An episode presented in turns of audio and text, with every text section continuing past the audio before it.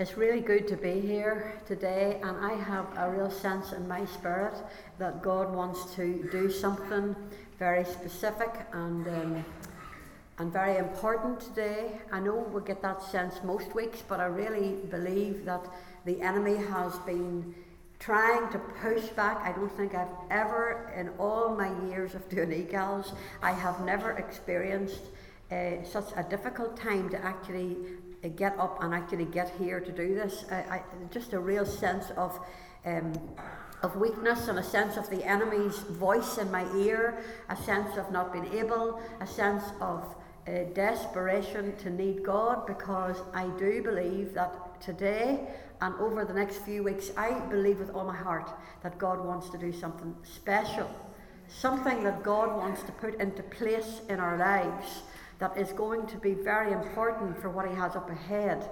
And so, hence the, the title, Getting Our Lives in Order, because this, this, is, uh, this title is very much what I have felt in my own life over this last, particularly this last week.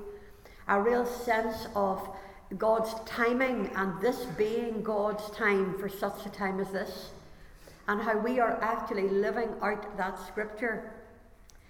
And, and, and this is a time, I believe, that God wants to drop some things in place that are going to be very important and essential to connect us for what is about to happen in our lives. So uh, we're in agreement with that, are we? That God is going to speak today.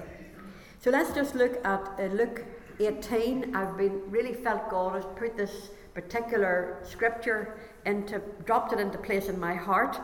We're going to look in, in, uh, in Luke chapter 18, and we're going to read from verse 31, where it says that Jesus took the twelve disciples, that is, aside and said to them, Behold, we are going up to Jerusalem, and all things that are written by the prophets concerning the Son of Man will be accomplished or fulfilled, is another translation. For he, that's Jesus, will be delivered to the Gentiles and will be mocked and insulted and spit upon. They will scourge him and kill him and the third day he will rise again. But they, that's the disciples, understood none of these things. This saying was hidden from them, and they did not know the things which were spoken. The king took his twelve disciples aside, and you'll see in your notes that I've just jotted down this, this sentence. Jesus was sharing his heart with those closest to him. Because he was going to Jerusalem and he knew what was going to happen. He knew that he was going to become the Saviour of the world. He was Israel's Messiah, he was the King of Kings. He understood that he was going to fulfill the Old Testament prophecies, and that involved horrendous suffering but the sad thing was that his disciples didn't get it. It says it was hidden from them. And it reminded me as to how so often we read the Word of God and so often it, we don't understand it, we don't get it. And the danger of coming in here on a Tuesday and listening to a message but not actually getting what God wants to say to our hearts. Because the enemy wants you to come in and go out the same as you, as you he wants you to go out the same as you came in. He doesn't want there to be any radical change. He doesn't want you to be awakened and to realize that God is actually speaking to you and He's saying something very definite and very important to you. And so I feel right now I want to stop and I want to just ask you to take a moment and for you to ask the Holy Spirit to open up your understanding so that, that it won't be hidden from you. So I'm going to give you just a moment to do that. Just to ask God to open your understanding, to open your spirit, that you might hear what God wants to say to you today. Is that okay? Just let's take one moment.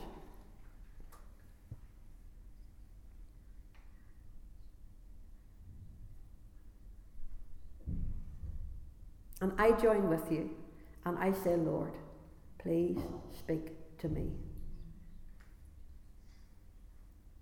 In Jesus' name. You see, as we read into Luke 18, we're going to discover that Jesus was going to pass through for the very last time.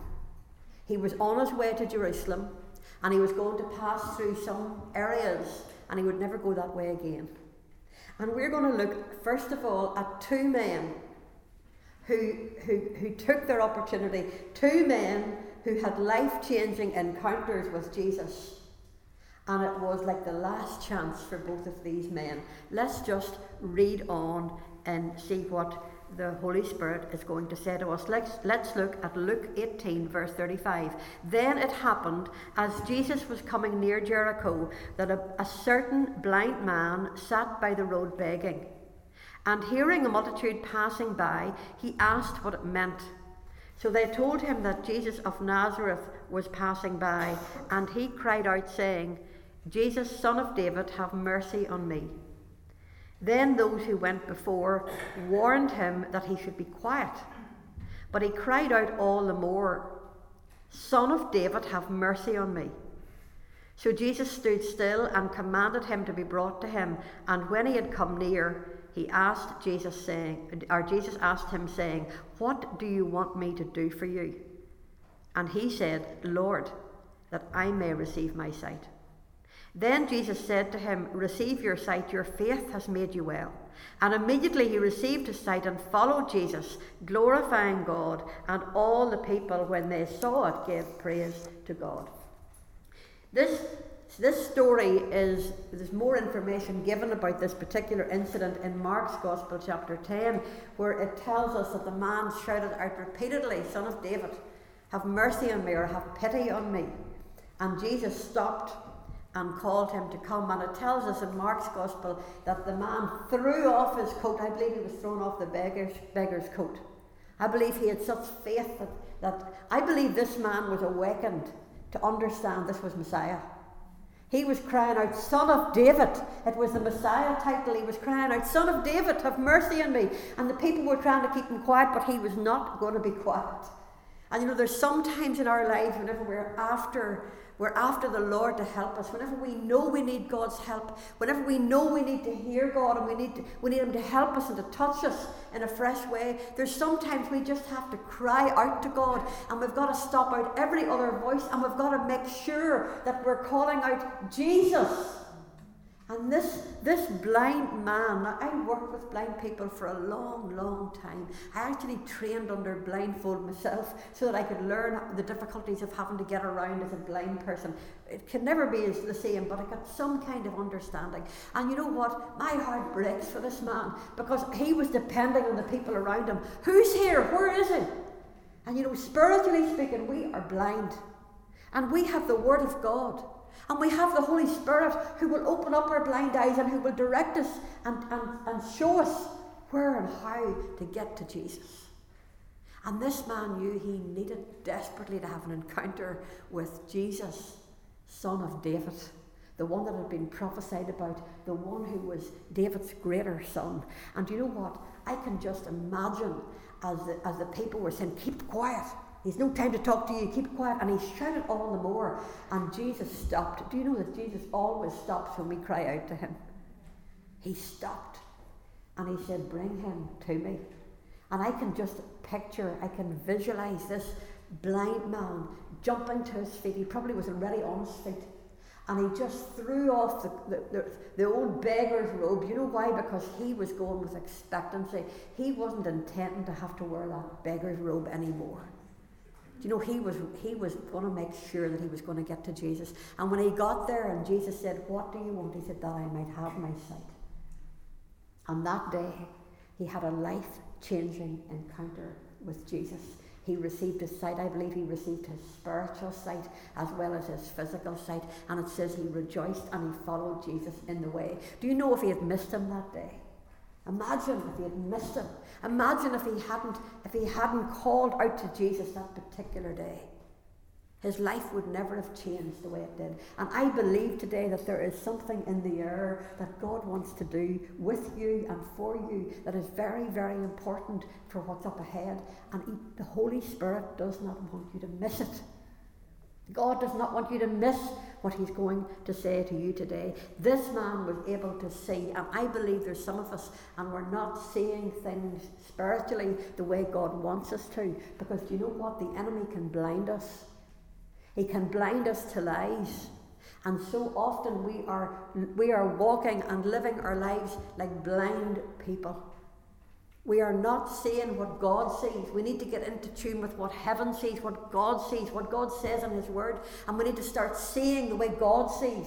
And you know, we look at things and we see obstacles and we think that's impossible. I couldn't do that. Nobody could do that. That couldn't happen. This couldn't happen. Listen, that's looking with your blind eyes.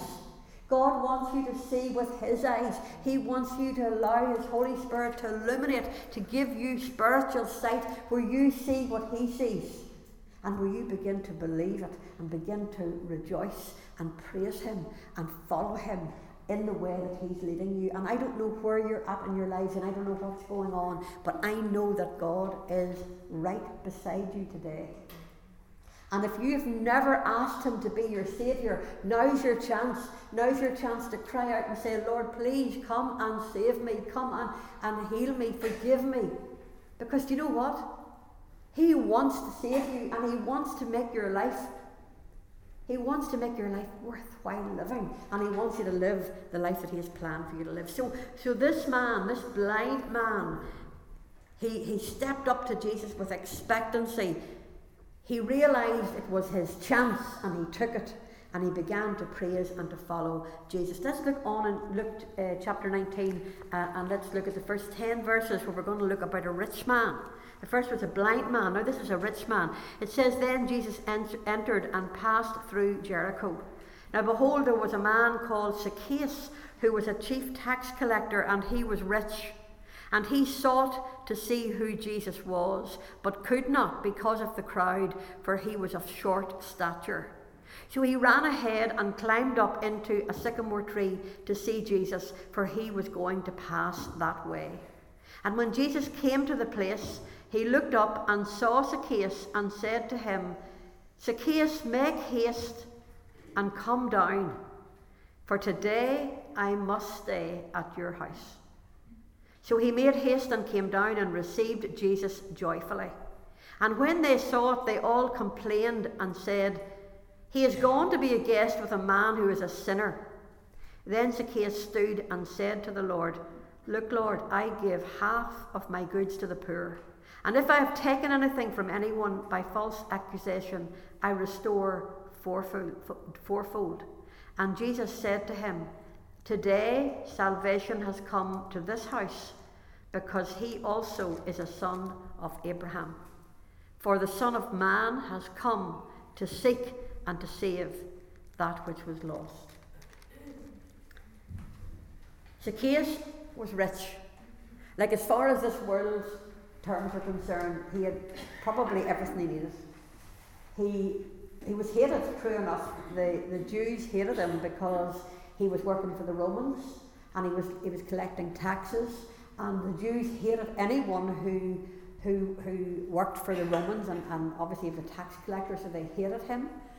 And they saw the Romans as their greatest enemy, and so they hated Zacchaeus. But he, I mean, really, why would he care? He had plenty of money in his hip pocket.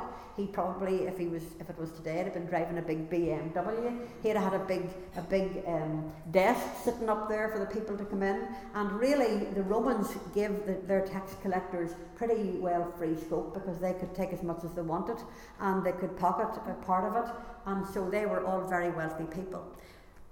But you know what? With all his wealth, Zacchaeus wasn't actually satisfied. There was something missing. And that's the truth, isn't it? The world really can't offer. We could sometimes we think if we had loads of money we would have everything. Not a bit of it.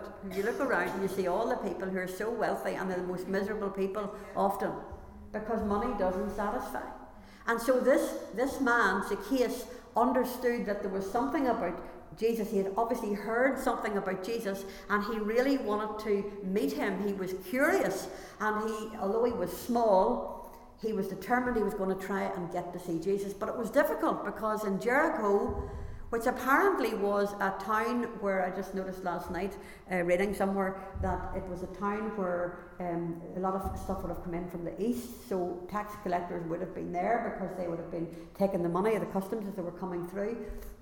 And uh, he was determined he was going to see Jesus, and so because he was short, because he was lacking in stature, he determined he was going to climb a tree. And sycamore trees apparently are quite low branch trees, easy to get up on, branches spread out quite low. And so he got himself perched up into the tree and waited for Jesus to come.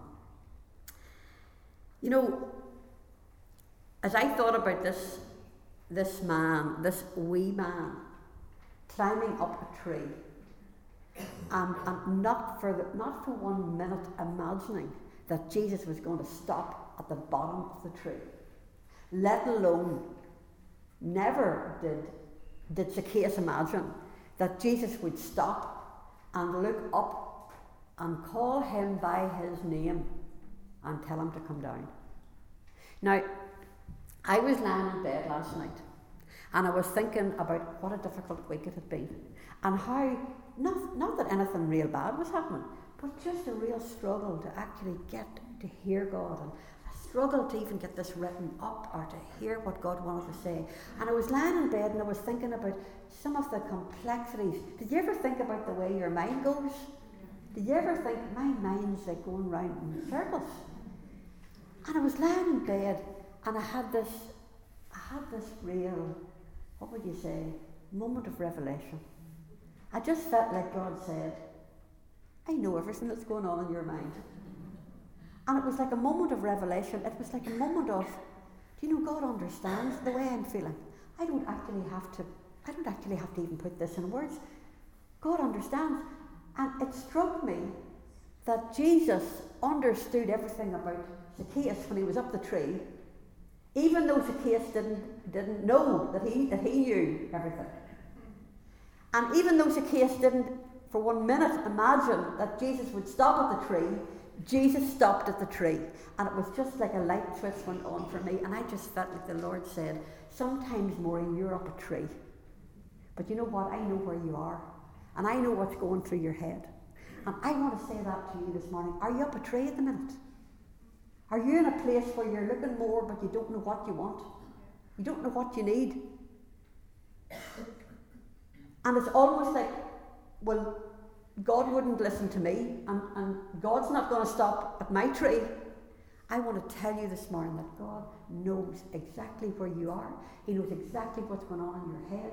He understood every thought, every need, every emotion that was going on in, Zacchaeus' heart and in his mind.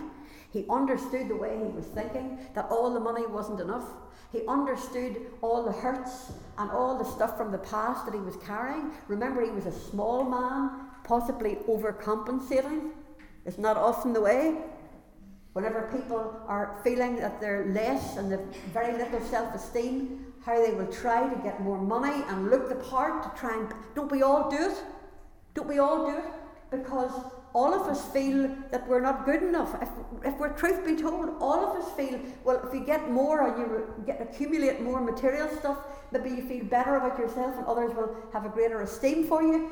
This is the way that this man's mind was thinking. And how do I know that? Because he's like all the rest of us. Because so often we think if we get more and if we if we if we learn more and we we become better off and we can look the part, then people will respect us and they'll listen to us. But you know what? None of that is enough. And Zacchaeus was looking for more. And Jesus knew what he was looking for. And I don't know what's going on in your life or your heart right now. I don't know what your emotions are saying to you. I don't know what your mind, what the thoughts that are going around your mind. But I want to say this to you that Jesus wants to stop where you are today. And he wants to say, Come down. It means humbling ourselves, it means getting down out of the tree. See, up in the tree, you can look around from a distance and you can hide yourself and keep the mask. Hide where you are. When we come down, we've got to be real with God. And you know what? Zacchaeus, I just see him slipping down that tree just like that. And you know what? When Jesus spoke to him, I believe his heart jumped in his, in his spirit. I believe that Zacchaeus, when he heard Jesus using his name, something leapt within him. Oh, that you could hear and know that God is speaking to you by name today. That He's speaking your name. That He wants to have a conversation with you. And as He spoke to Zacchaeus, He was impacting this man in a way that nobody else had. What did Jesus say? He said, Make haste and come down, for today I must stay at your house. Do you know that, that Jesus wanted to go home with Zacchaeus? He was going to go, he was going to have a meal with him, and it says that Zacchaeus made haste and came down and received Jesus joyfully. And today, the Lord, I believe, has stopped right where you are and He's calling you and He's saying, Would you come and talk with me? Would you come and spend some time with me? Because I have got things to say to you. And I believe He would say to you today that He wants to stay at your house. That's this house, this body, this place. He wants, He wants to travel with you. He wants to go forward with you. And did you notice what Zacchaeus said? He said, Lord, I give half of my goods to the poor. And if I've taken anything from anyone by false accusation, I restored fourfold. Do you see, this man, it wasn't just a superficial thing. It wasn't just a, an easy kind of, I'll just, you know, well, I'll just get forgiveness, but I'll carry on the way I've always lived. This man knew that to be a follower of Jesus meant a change of lifestyle. And he was willing for that change of lifestyle. And you know what? Salvation is a free gift. It's a free gift given to us by Jesus. We cannot pay for our salvation, we cannot earn it. It's free. But you know what? There's another sense where it costs us everything because when we receive Jesus, we receive Him as our Lord and our Saviour. And from that moment on, everything really belongs to Him because we are surrendering ourselves to Him because He created us and He knows how we were formed and He knows what we were made for and He knows how we were meant to live. And, and really, when He died on the cross for us, He died to purchase us lock, stock, and barrel. And so salvation is free, but, but Zacchaeus understood it was going to mean changes for him, and he was willing to make those changes. And so Jesus said, Today salvation has come to this house. And he refers to Zacchaeus as being a son of Abraham. That makes me believe this man was a Jewish man who had got tied up with the Romans. You know, it's so easy to get tied up with the wrong people. It's so easy to get our lives tied up in ways that will take us away from God. But Jesus found Zacchaeus. It was the last opportunity that Zacchaeus would have to actually connect with God and to get his life in order. And so Jesus said, For the Son of Man has come to seek and to save that which was lost. He came to seek and to save the blind man and Zacchaeus, but also we need to remind ourselves he came to seek and to save us. He came from heaven to come here to save us, to seek us out and to save us, and to save us for those purposes that He has.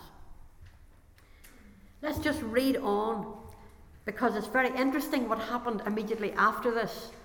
Verse 11 now, as they heard these things, Jesus spoke another parable because he was near Jerusalem and because they thought the kingdom of God would appear immediately. So he's going to tell a story now. He's going to, ha- he's going to tell a parable. We probably all know that a parable means an earthly story with a heavenly meaning. So he was going to tell them a story about something that would happen on earth, but really it was a story with a meaning about God and about heaven.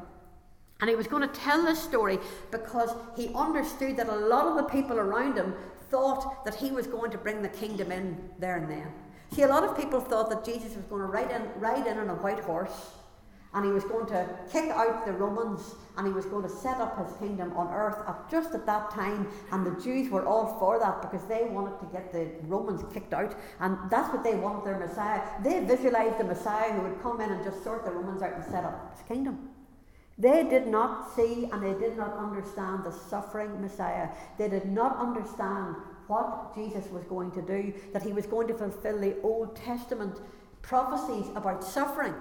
They didn't want to think about suffering, they just wanted to think about victory. And because Jesus knew what they were thinking, he told this parable. Let's read the parable. Jesus said, A certain nobleman, or some of your translations might say, a certain prince, went into a far country to receive for himself a kingdom and to return. So he called ten of his servants and delivered to them ten coins and said to them, Do business till I come. But the citizens hated the nobleman and sent a delegation after him, saying, We will not have this man to reign over us. And so it was that when he returned, this is a nobleman, having received the kingdom, having received the kingdom, he then commanded these servants to whom he had given the money to be called to him that he might know how much every man had gained by trading. Then first then came the first saying, Master, your coin has earned ten coins. And Jesus said to him, Well done, good servant, because you were faithful in a very little, have authority over ten cities. And the second came, saying, Master, your coin has earned five coins. Likewise, Jesus said to him, You also be over five cities.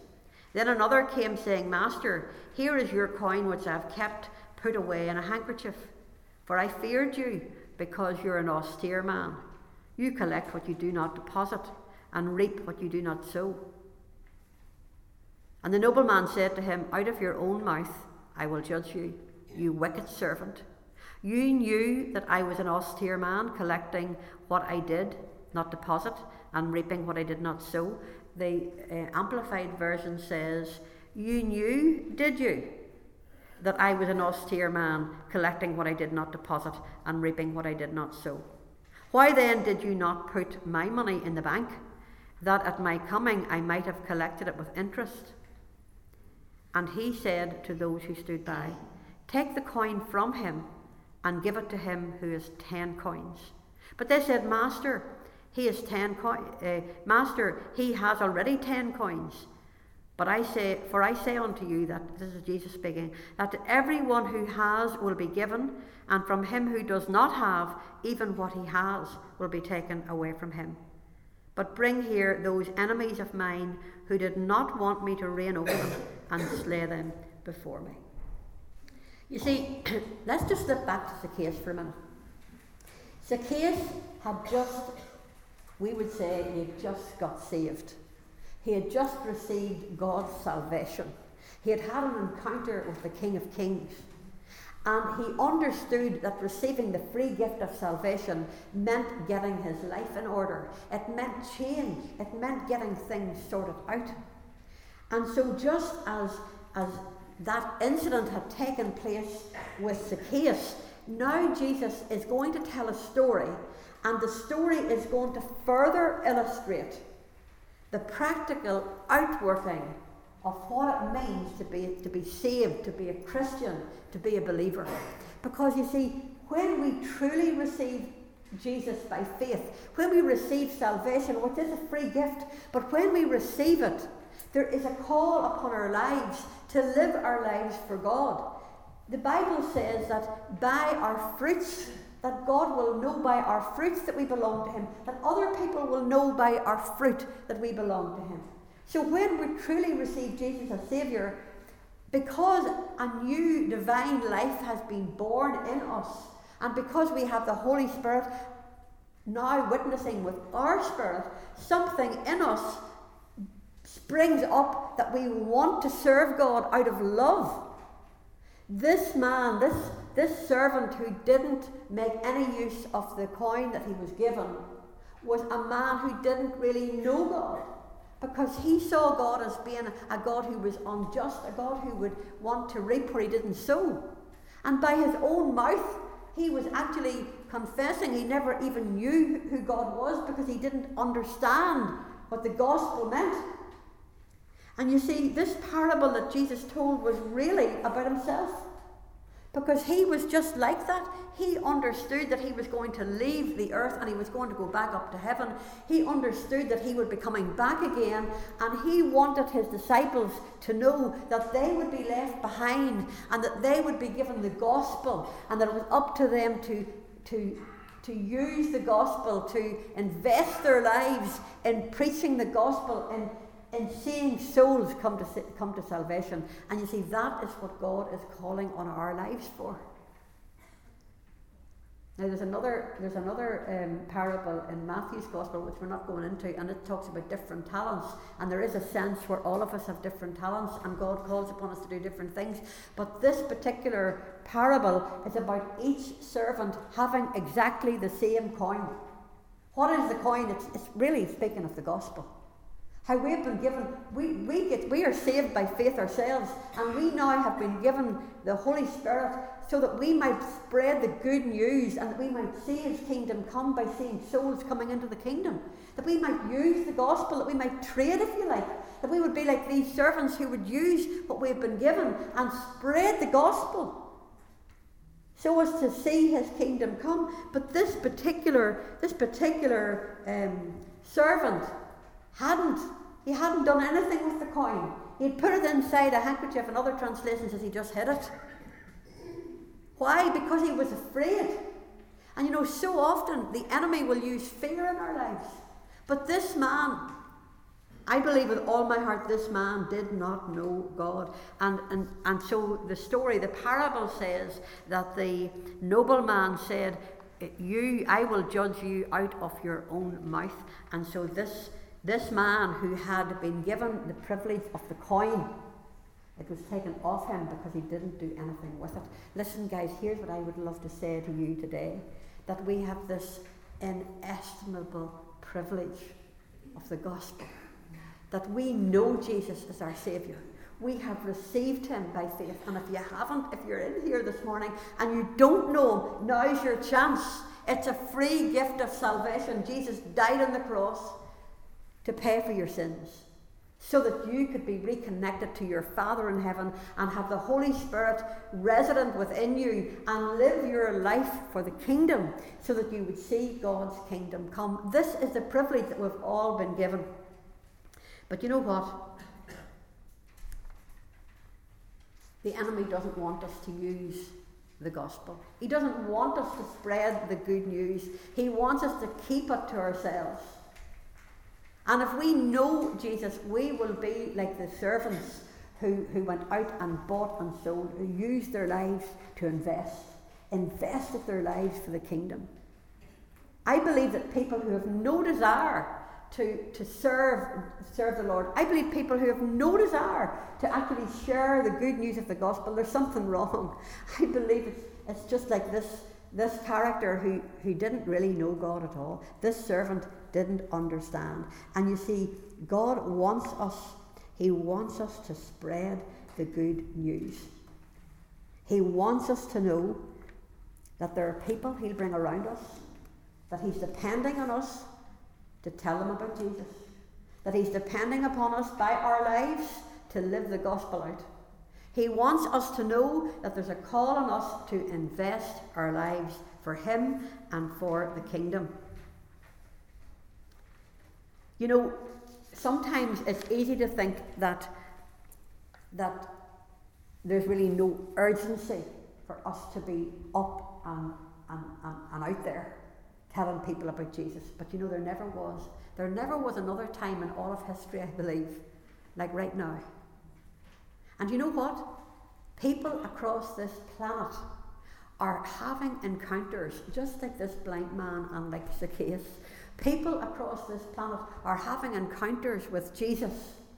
And they're getting things sorted, they're getting their sins forgiven, they're getting their lives set in order. And you know what? At the cost of their own lives, they're going out to spread the gospel. Even just last night, there was a message came through from Mark Crozier uh, about a guy, he's just come back from Jordan uh, where the Syrian refugees are coming in and made some contacts out there. And there was a message came round on our phone last night uh, asking us to pray urgently because a young man who found Christ and who was actually in from Iraq, who's actually in Jordan at the minute, was coming out of church and was kidnapped and taken away by some of these people, uh, his, his family apparently have disowned him and have actually sworn that he will die. And this is what people are up against. And here we are sitting in this country and we can be Christians uh, and we can be safe and we can have it easy. But you know what? Across this planet, there are people who are prepared to give up their lives for, for the sake of Jesus and the gospel and the good news that we have.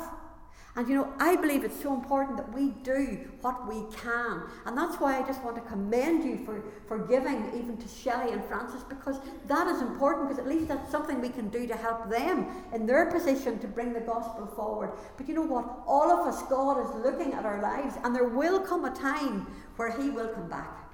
Just like this nobleman. And just like this nobleman got these servants and had a wee conversation with them. How did you get on with the coin? You know, the Bible teaches that there's such a thing as the judgment seat of Christ. And God, Jesus, will have a conversation, a private conversation with us, and He'll be asking us, What did you do with my gospel? What did you do for the kingdom? And you know what? The amazing thing I mean, it's amazing that we're going to be in heaven. It's amazing our sins are forgiven through what Jesus did on the cross. It's an, an, absolutely amazing fact that we are saved by grace and not of ourselves. It's a gift of God, it's a free gift. But you know what? When we serve Him and when we invest our lives for Him in any way at all, him, the wonder is that there's a further reward for that. Did you notice what he said? He said, when they said, well, first guy said, well, I've got 10 other coins.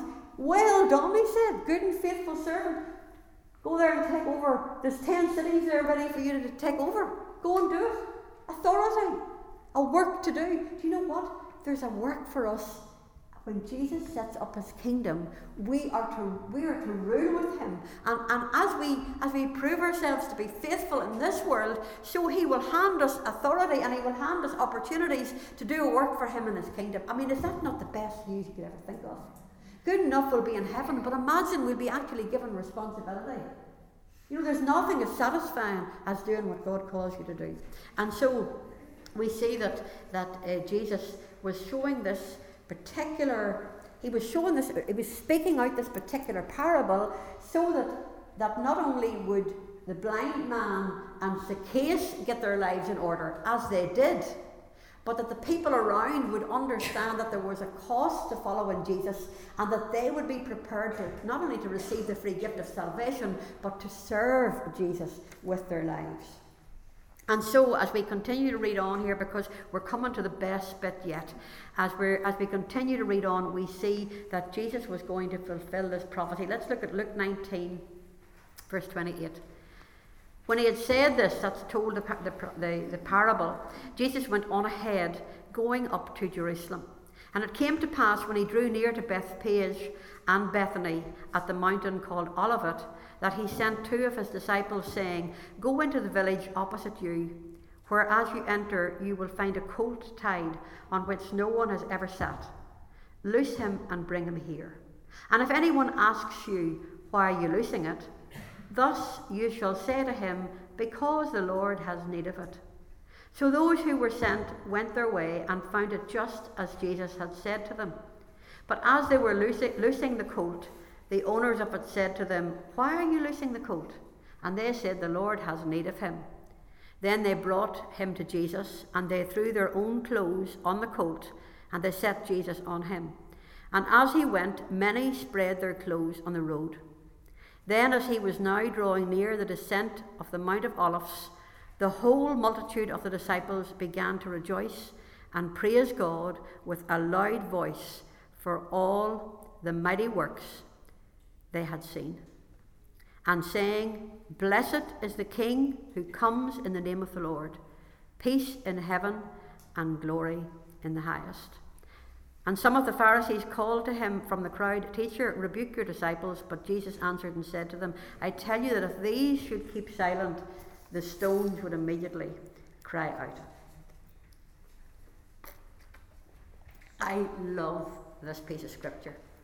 I could get so excited about this piece of scripture because, as probably many of you know, it's the fulfillment of the Old Testament prophecy that we can read about. More than one prophecies, but we can read particularly about one in Zechariah, where uh, it says, regarding the coming king. It was prophesied in, in Zechariah 9, verse 9 Rejoice greatly, O daughter of Zion. Shout, O daughter of Jerusalem. Behold, your king is coming to you.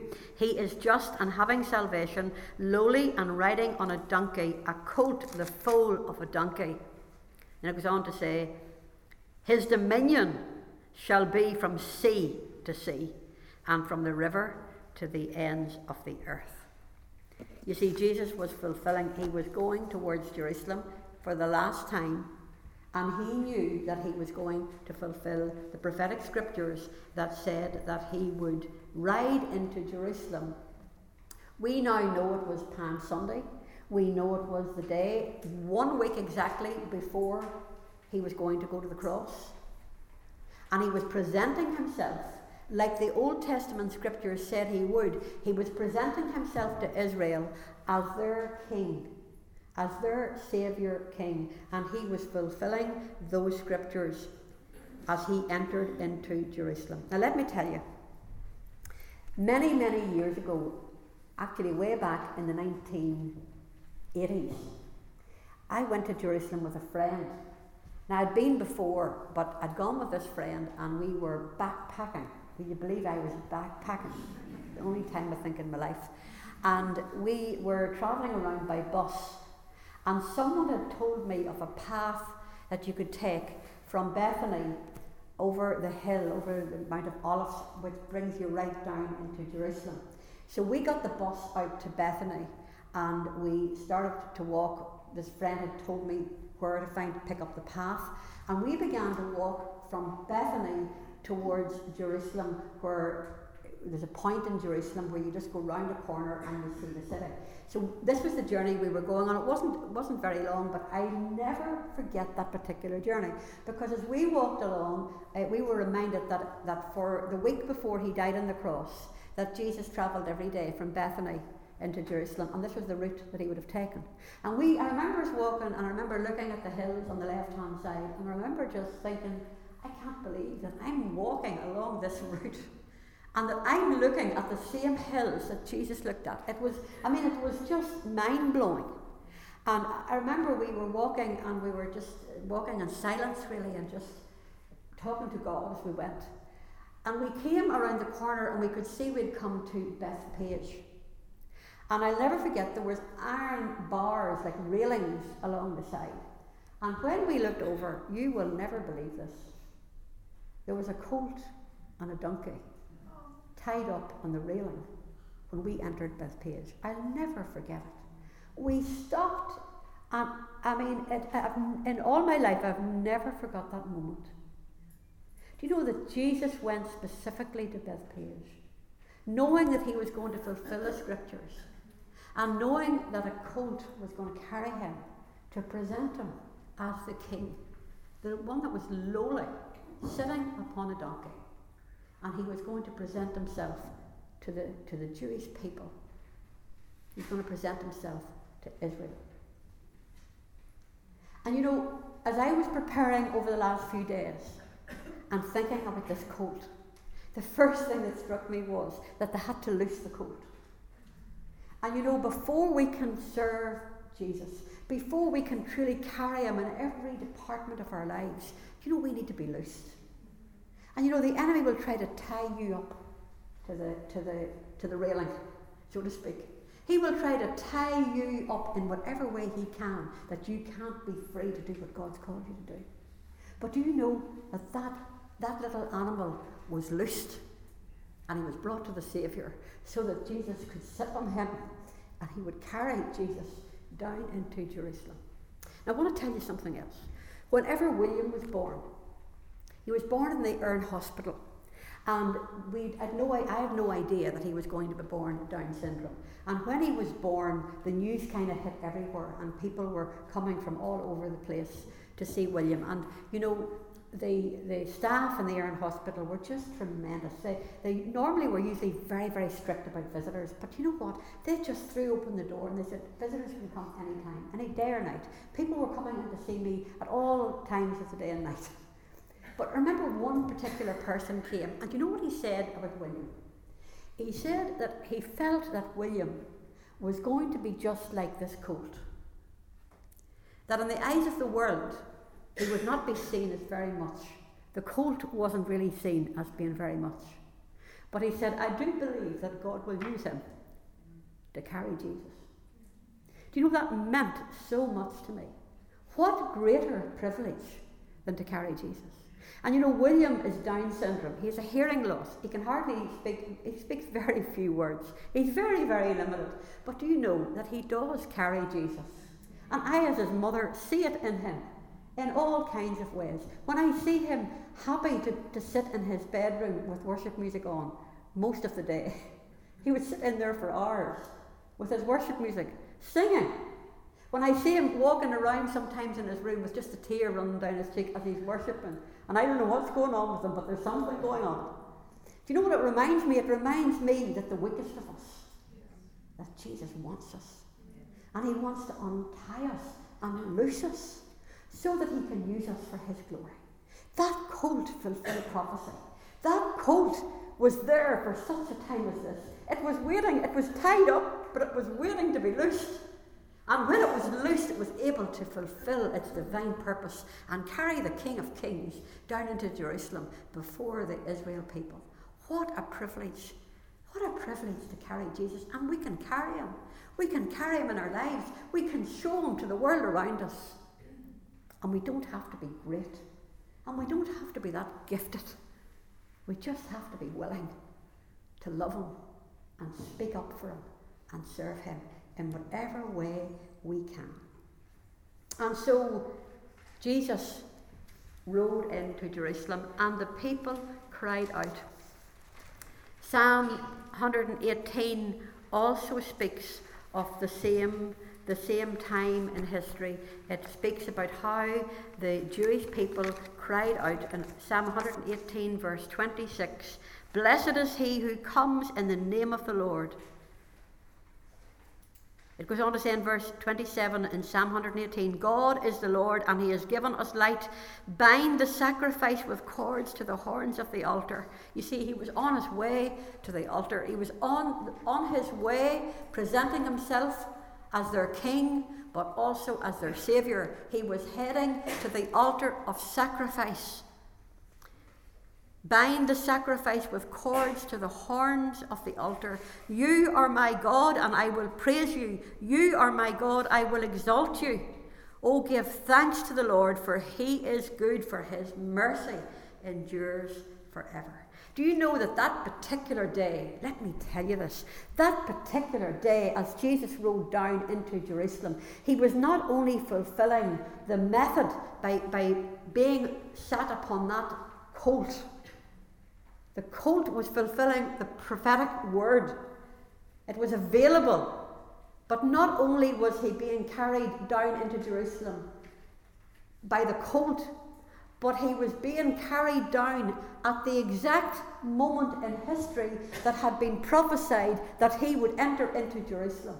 If you go to Daniel's prophecy and you go to Daniel chapter 9, verse 25, you will see that there was a specific prophetic word. You don't hear much about this nowadays. You don't hear people actually referring to this at all. But actually, there was a prophecy given in Daniel that at the particular date when the, whenever the command went out to rebuild the temple after the fall of Babylon, that after that, that there would be so many weeks of years before Messiah would be cut off. Do you know that a man called Sir Robert Anderson wrote a book called The Prince Will Come? And he worked out the timing from the date that the temple, that the, that the command went out to rebuild the temple. He took that date and he worked it out. Do you know when that date was fulfilled? When Jesus rode into Jerusalem on Palm Sunday, down to the very day. We need to know we have a God who works to a timetable. He has his timetable. It's not what we see, it's not what we understand, but he has a timetable and it's for this, this world and it's for what is going to take place before he sets up his kingdom. That particular day, as the, as the colt carried Jesus into Jerusalem, the people cried out, Hosanna to the Son of David! Blessed is he who comes in the name of the Lord. And they spread their garments before him that he would ride over. Listen, within one week, within one week, they were going to be crying, Crucify him, crucify him. This is the world that we live in. Blow hot, blow cold. For you one day, not for you the next. We see it in political circles. We see what's happening in the world. We see how everything is going crazy and out of control. And yet, you know what? Never have we seen, never have we seen the power of God being lifted up. Do you know what? Something's happening in our world. Yes, it's evil. Yes, it's getting worse, but something's getting better. I'll tell you, the light is getting brighter.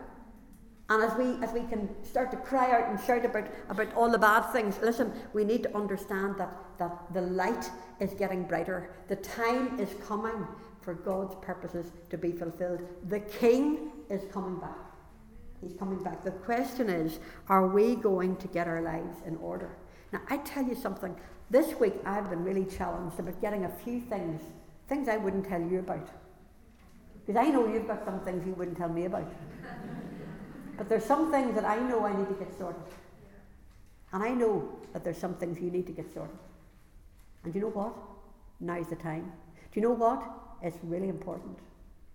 If the blind man, Bartimaeus, or the rich man, Zacchaeus, if they hadn't taken their opportunity, if they hadn't grasped and had that encounter with Jesus, things would not have worked out so good for them. Now is our time. I've written in your notes at the end there is a time to get our lives in order, and that time is now.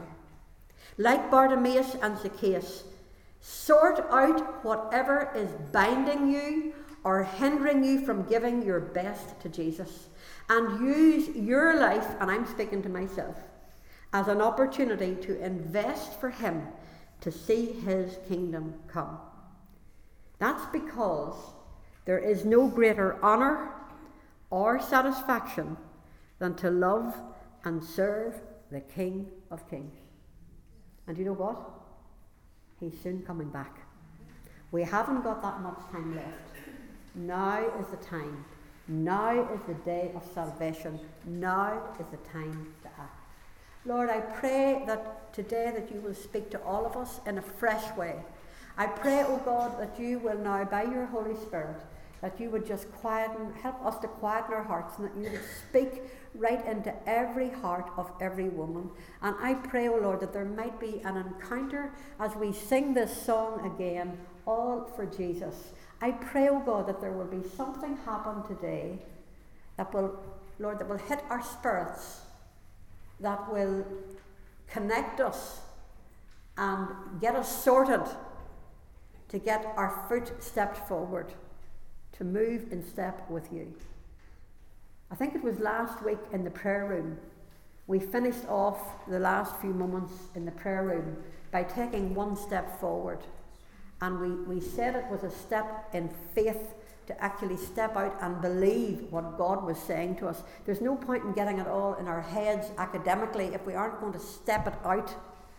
And we said it was important, and we actually took one step forward just as a as a, a sign, a, a token, if you like, that we were going to step forward believing that God was taking us into what He had purposed believing that He was answering our heart's cry, believing that He had purposes and things for us to step into, but we would have to do it by faith. And so today we just agree now, Lord, in Jesus' name, that you will speak to every heart as we sing the song. And Lord, that we might really hear you and respond to you today, and that something might be connected, Lord, that something will happen, Lord, to get us sorted so that we can say by the end of this morning, Lord, that we have got our lives in order. Lord, we want to go forward with you. We can't do it without you, Lord, only by the power of your Spirit. And so we just now commit ourselves to you in Jesus' name. Let's just stand and sing this song again. And we declare over you that God is doing something deep in hearts today that is important for the next part of your journey.